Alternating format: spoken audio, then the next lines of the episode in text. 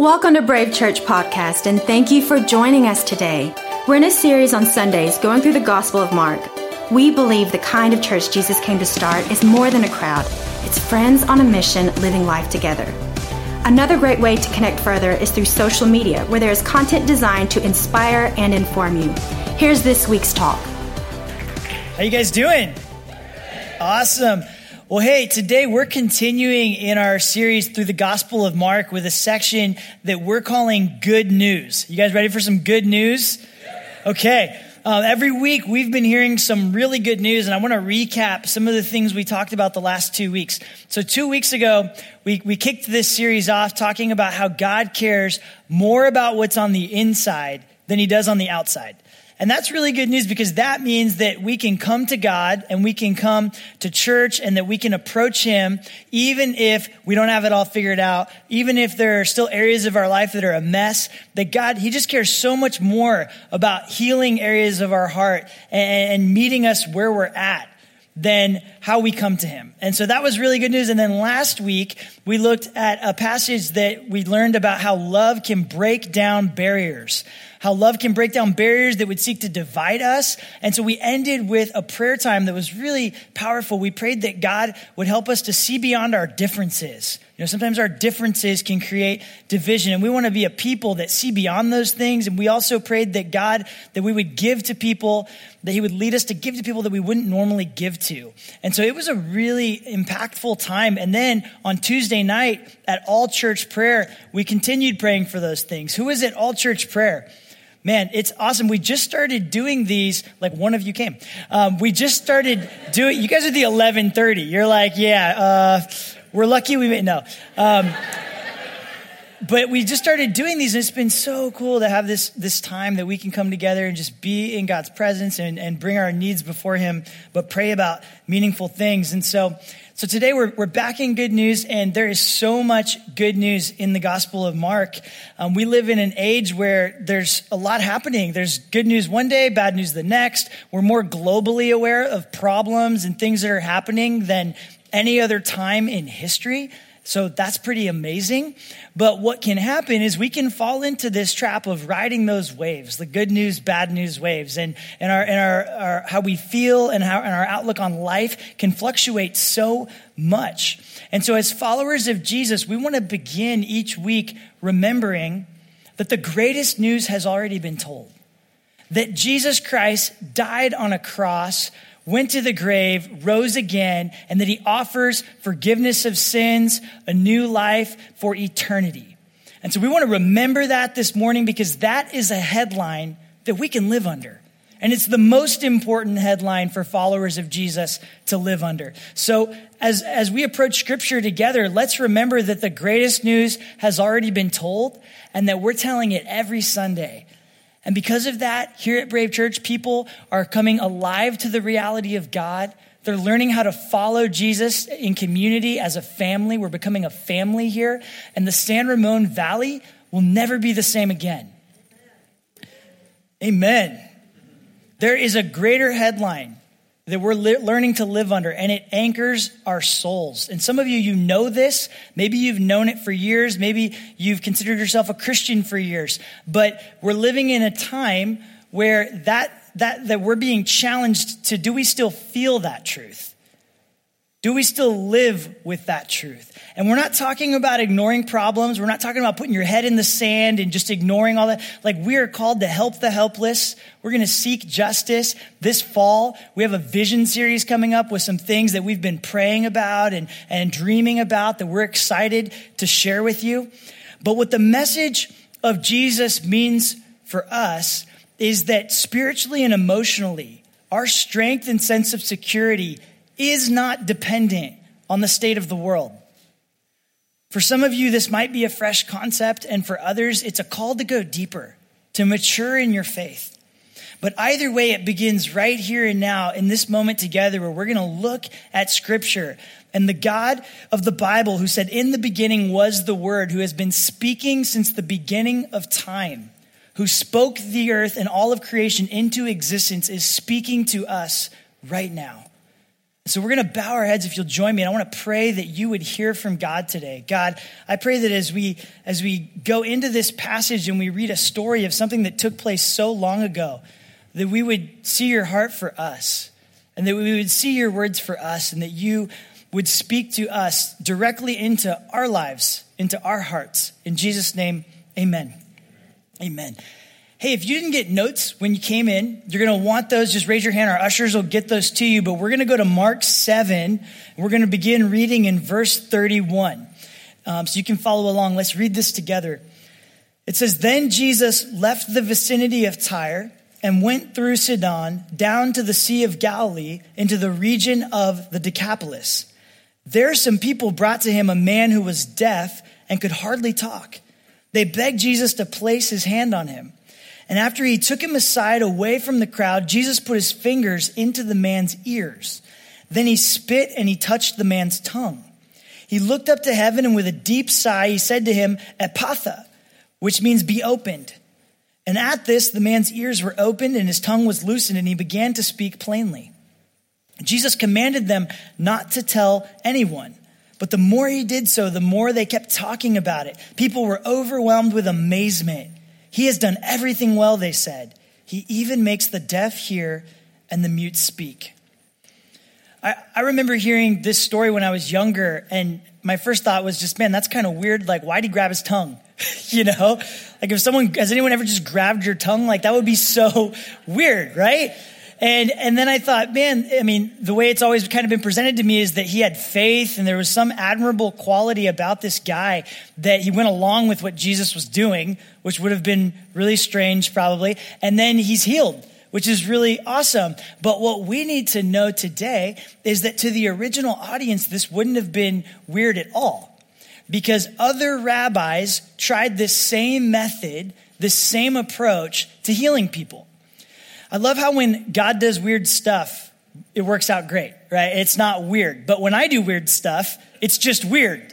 You know, have you guys seen those commercials? Remember, like, it's only weird if it doesn't work, right? Like these crazy sports fans. And I know you guys do some weird stuff. I'm just saying. Uh, but God, it always works out. And so here we have this method that to us looks so weird, but to them, they're seeing this guy come on the scene and do what they've seen other people do. And the end result is different because this man is healed. Have you ever experienced a miracle? Something where you're just like, man, this could only be God. This is, this is a miracle. There's no other explanation for how this happened. When I think of some of the biggest miracles in my life, the first one I think of is my brother who was born with cerebral palsy. He used to have seizures. I remember waking him up in waking up the family in the middle of the night when we need to go to the hospital. And we, we prayed for him. And it's a longer story, but in short, he was healed and he no longer has seizures. And here we are 20 years later. And according to brain scans, he should still be having seizures, but he doesn't. It's, it's a miracle. There's no other explanation. I think of the beginning of our church and the story of how Brave Church came to be. And, and if you haven't heard that whole story, we want to invite you to welcome to Brave next week. We know uh, we want to get to know you, but also we know it'll inspire you just to hear the story. Uh, but it's a miracle that we've been given this property and this building and this place to be used for God's glory. And it's an incredible thing. And then I also just think of the miracle of my wife marrying me, right? like, how many of you, that's a miracle? Where are you guys at? Come on. All right. We've got some honesty in this room. That's, that's a good, that's a good thing. God can work with honesty, right? Uh, but it's, it's, it's amazing when we think of these times that God just did stuff that we didn't see coming or we couldn't have earned or we couldn't have expected. I know some of you have your own miracle stories your own things that God's done in your life and the, the ways that you've seen the power of God at work. But here's the thing about people and miracles our tendency isn't just to receive them, it's to look at what God did and to create a formula or a method so that we can replicate that miracle and so that we can tell other people how they can get their miracle too. And it's true that there are biblical patterns for how God works. He requires faithfulness, He rewards faith. When I think about the story of, of our church and this beautiful community that is thriving and is growing, what we've been given is truly a miracle. But you know what it doesn't mean? it doesn't mean that we're more special than any other church in this valley. Like the fact that we have maybe the last buildable acreage for a church building that could one day seat the largest auditorium in this valley, that's an indicator that God has special plans for us. But it doesn't make us any more special.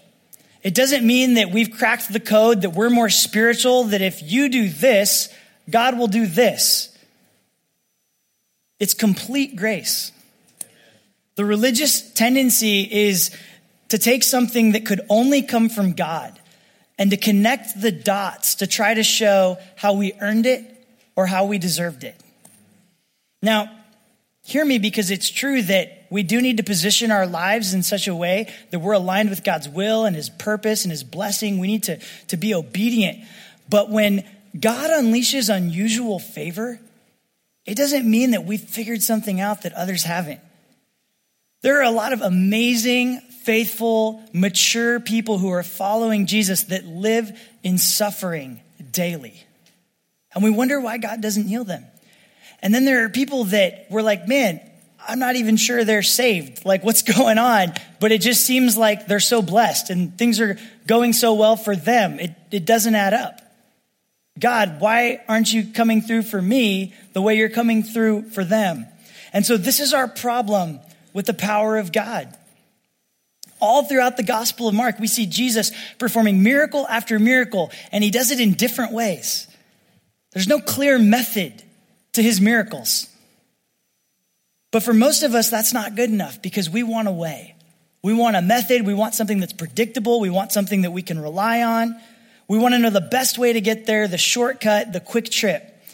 And that's why a lot of Christian preaching is based on ways or how to's. And that's not a bad thing. I'm going to share some, some ways here in, in our application at the end of this.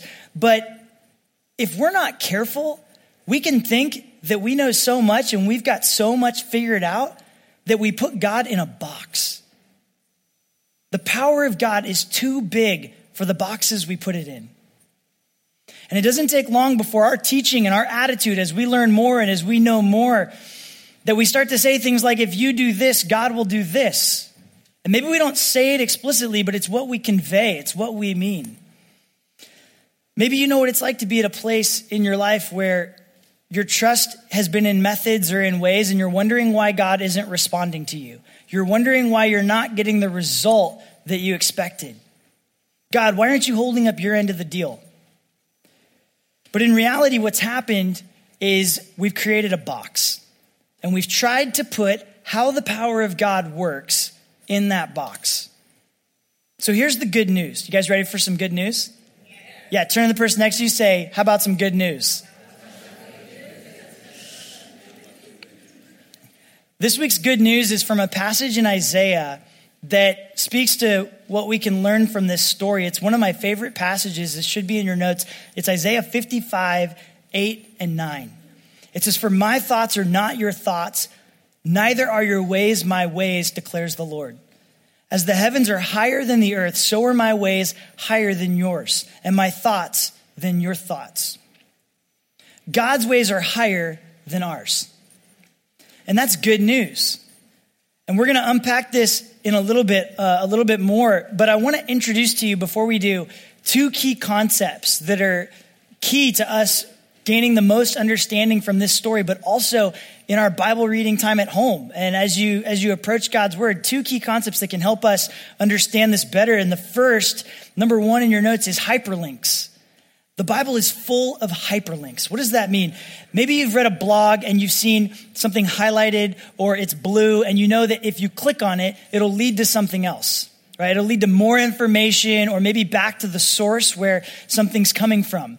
Or if you've seen a movie that has sequels or prequels. Um, I'm a huge Star Wars fan. I love Star Wars since I was a kid. I even liked the new Solo movie. I don't know why people didn't like that. I thought it was great. Okay, but my wife, she had never seen any Star Wars movies before we met. And so I took her to see The Force Awakens and she thought it was great and she hadn't seen any of them. And there's like, that's like the eighth one or something, or seven. I should know if I'm a real Star Wars fan.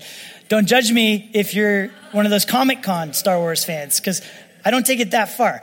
But I'm a huge fan. But the cool thing about these movies is they stand alone. Like you can watch one of them and appreciate it. Like she watched the old ones and she wasn't a fan.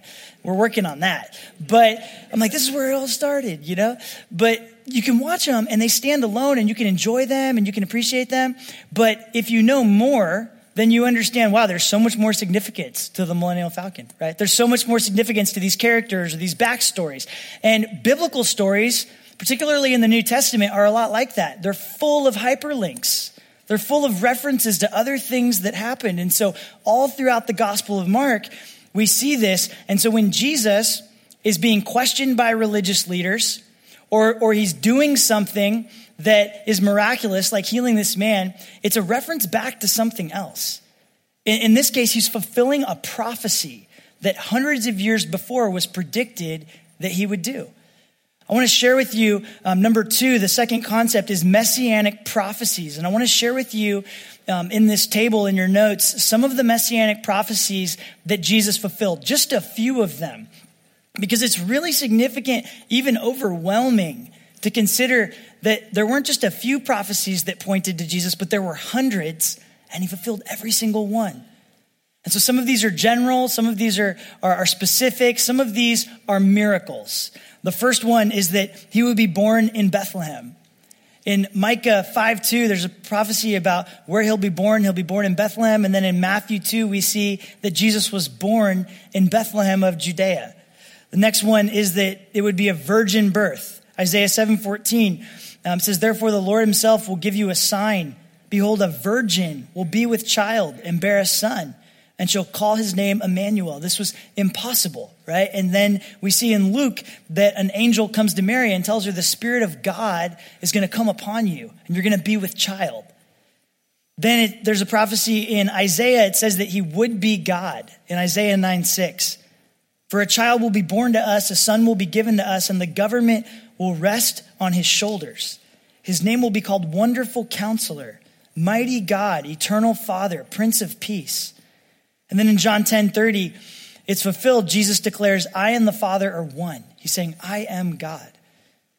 One more in, in Psalm 22, it says, They pierced my hands and feet. One of the prophecies was that his hands and feet are pierced.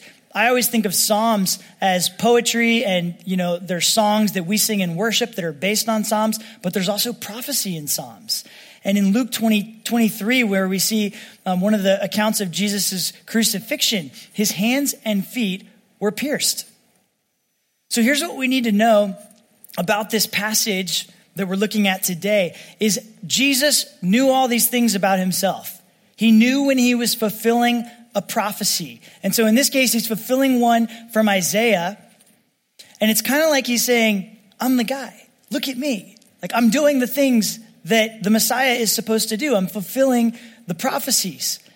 And so this is really important because in our faith journey, if we're going to live like God really does, have a higher perspective, we need to see who he is. We need to recognize who Jesus is. We can't be like the crowd that hears his words echoing prophets of old or sees his miracles and sees his good works, but still misses who Jesus is.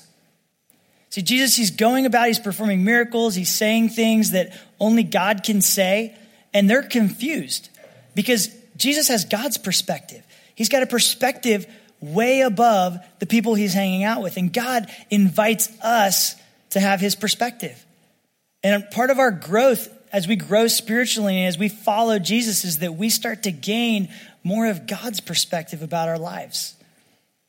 So, how did they miss God right in front of them? He just didn't fit in their box.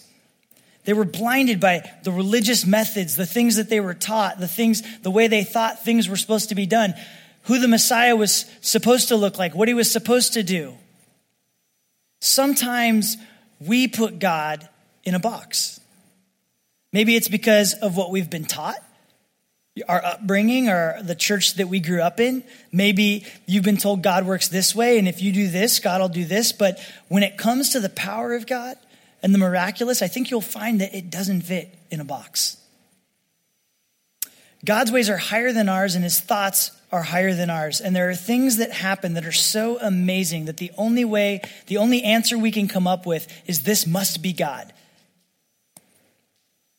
So when you decide to follow Jesus, it's really important that the starting point of that relationship is that we recognize or that you begin to recognize that this is a relationship unlike any other.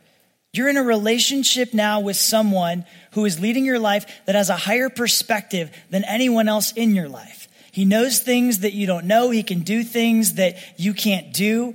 And he is amazing. He can do amazing things. So today we're going to talk about three things, three ways to unbox the power of God.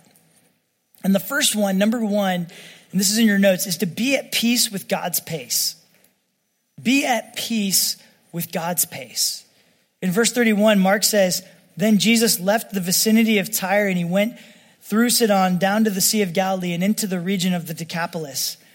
This verse gives us the route that Jesus took to get to Decapolis. And it's interesting, like, why did he go this way? If you look at a map, it's kind of a bit of a zigzag. It's like he didn't need to go from here to here to here to get to here. Like, he didn't go the most efficient way. It wasn't the fastest way. But what's even more interesting is that Mark doesn't give us any explanation.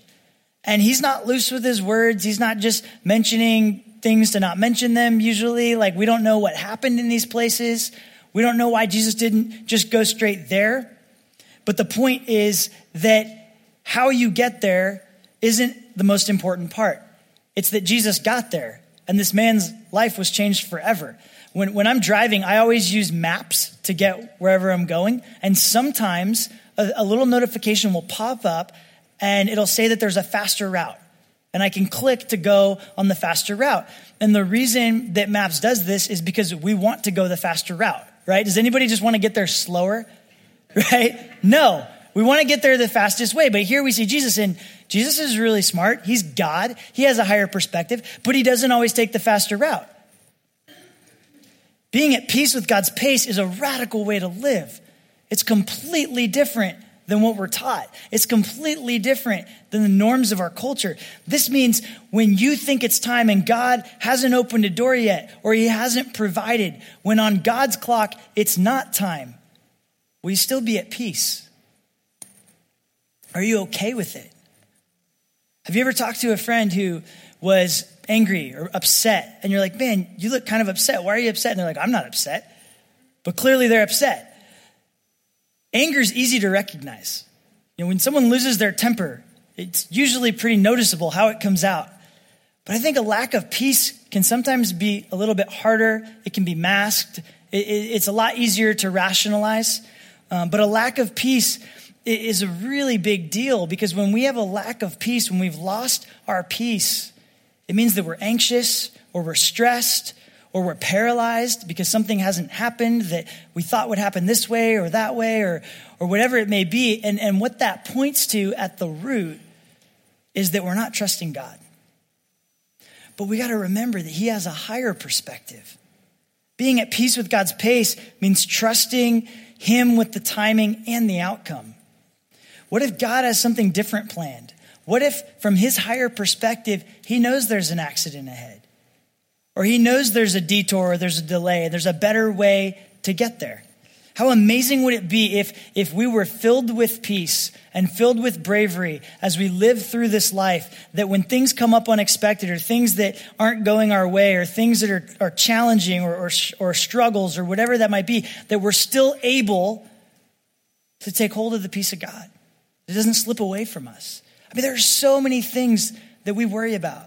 There's so many things that we get stressed about that years from now won't even matter that we won't even care about. I mean, think about, you know, all of the things just from this point in your life now that you can look back on. If you could go tell yourself, just enjoy the day, just have a good evening, just have a good night's sleep. It's to work out. Maybe it's something small. It's like something at work that's not happening as fast as you hoped. Or maybe it's something big, like you lost your job and you need to find a new one. But remember that we can be at peace with God's pace because He has a higher perspective. And when you're following Jesus, He's going to work things for good. That's a promise. He sees things we don't see, He knows things we don't know, and He can do things that we can't do. Number two, be dependent on grace. Verse 32, it says, There some people brought to him a man who was deaf and could hardly talk, and they begged Jesus to place his hands on him. skipping down to verse 34, it says, He looked up to heaven and with a deep sigh said to him, Ephphatha, which means be opened. And at this, the man's ears were opened, his tongue was loosened, and he began to speak plainly. There's no indication that this man did anything special to deserve being healed. I mean, I mean, if you think about just the stories that we've been hearing over the last few months, there's a woman who was unclean and she, she was bleeding for many, many years and she needed healing and she fought her way through the crowd and she grabbed hold of Jesus' cloak and she, she was healed. And so we can look at that story and go, wow, her, because of her faith or because of her perseverance, right? So, so that's our method, right? If only you had enough faith or perseverance, then you would be healed too. That doesn't seem to always work out.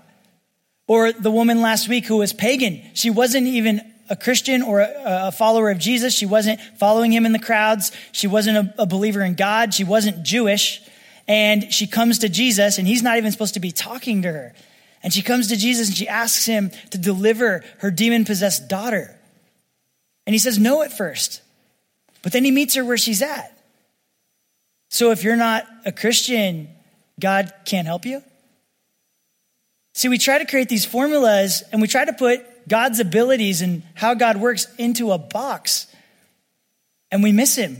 We don't see him. We don't see what he's doing. Nothing other than God's grace could help this man. All we know about him is that his friends brought him to Jesus. Jesus pulled him aside and then he was healed. That's all we know. We don't know that he had extra faith than other people around him. We don't know if it was harder for them to get to Jesus. I love how it's just so direct. It's just they brought him, pulled him aside. Jesus did some weird stuff. Now he's healed. He was completely dependent on God's grace. So, what is grace? What do you think of when you think of grace? I think some of us, maybe our definition of grace gets a little skewed. Um, when I think of grace, or most commonly, I think of people who say things like, I'm just going to need some grace. In other words, I made a mistake, right? like I'm going to need some grace, or I, I don't know what I'm doing. I'm going to need some grace. But grace, there are more dimensions to grace than just covering our mistakes. In fact, grace is three dimensional. Grace is acceptance. It's radical acceptance, accept, being accepted with your imperfections, being accepted with your flaws, or, or, or, the, or even making wrong decisions. It's still being accepted by God, that He still loves you. But grace is also empowerment for serving. It's an empowerment to do things beyond our capabilities because they're connected to God's purposes, and He's going to give you the ability to do those things, and you really can't do them on your own. And that's a form of grace. I love what Dallas Willard said. He said, Grace is opposed to earning, but it's not opposed to effort. So we do our part, but then God takes that and does so much more than our part would ever add up to. Like the math doesn't play out. That's grace. Third dimension is the empowerment for freedom. It's the change that starts to happen in our lives. When you look back on your life and you go, who I was a year ago, who I was today, the only way that happened is God's grace. When you see these things happening in your life as a result of grace, you can't help but see how dependent you are.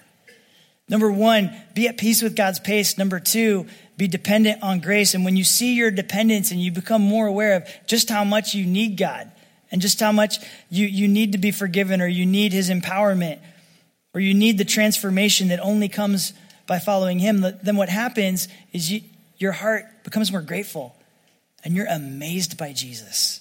Number three, be amazed by Jesus. Verse 36 says, Jesus commanded them not to tell anyone, but the more he did so, the more they kept talking about it. People were overwhelmed with amazement. He has done everything well, they said. He even makes the deaf hear and the mute speak. You can't fake amazement, right? I mean, maybe someone, a friend comes and shares some good news and you're excited with them, kind of for them, but if it's something that you're not really excited about, it, it only lasts so long, right? Like real amazement, it's genuine, it comes from the inside. You're truly amazed. I mean, we, we use words like amazed and awesome so casually, but they're big words. And to really be amazed by something is to recognize, wow, this is truly incredible. Like, this is truly amazing. And when, when you see who Jesus is and you start following him and it starts impacting your life in tangible ways, you realize, wow, why am I still at peace right now in this moment? I should be freaking out. A year ago, I'd be freaking out, right? Like when you start to realize the impact of, of, of your faith in your life, you're amazed. Other rabbis did what Jesus did. They didn't get the same results. It didn't work out when they stuck their fingers in people's ears. but when Jesus does, it works because it's not about how he got there or how he did it. It's about who he is. Who Jesus is is amazing and it makes all the difference. The people in our passage said, He has done everything well. And they said this because he was doing amazing things that no one else could do. And then he commanded them, Don't tell anyone, and they couldn't keep it quiet. Because when something's really amazing, it's contagious. You, you can't keep it a secret. You want to tell everyone. I've had a secret for these last few months that I've been wanting to tell you guys, and I just couldn't. But it's so amazing. My wife and I are expecting a baby. Perfect illustration, right? It's amazing. Do you know what it's like to have something happening in your life that's so amazing and you just can't keep it a secret? That's what following Jesus is. It's amazing. And, and what is God doing in your life? What amazes you? We're going to end with a, a time together to reflect on the areas of our lives where our timing was one way, what we wanted God to do was one way, and God did something else and showed us that his timing was perfect. Or the times that we knew we needed grace and we weren't good enough, and yet we were accepted anyways, and it broke down the walls of our heart. Or the moments where we just knew we didn't have what it took, but somehow by God's grace, things worked out and he empowered us. I'm going to invite you to, to bow your heads and I want to pray with you. And as we, as we move into this time, let's reflect on these things and let's be filled with gratitude and let's be amazed by Jesus. Let's be amazed at who he is. God, I just pray for every single person in this room. I think of the crowd and the people that, that didn't understand, that didn't see who you were. And there's a difference between them and us, and that is that they hadn't seen you go to the cross yet. They hadn't seen resurrection power yet. But we live in a time after that. And we live in a time where we have complete access to you, where we call upon your name and you are there, and the power of God can live within us. God, I pray that we would be amazed by you this morning, that we would be amazed at who you are, that we'd be amazed at your creation, that you spoke us into existence. God, I pray that you would speak to us and that as we respond, as we're amazed, that our hearts would worship. In Jesus' name, amen. Thank you so much for joining us today. It's our hope that you will let this message go deep within your soul and allow Jesus to do the work that only He can do. We also want to encourage you to partner with us here at Brave. Go to brave.church and become a regular giver and be part of how God is using this message to help people find and follow Jesus.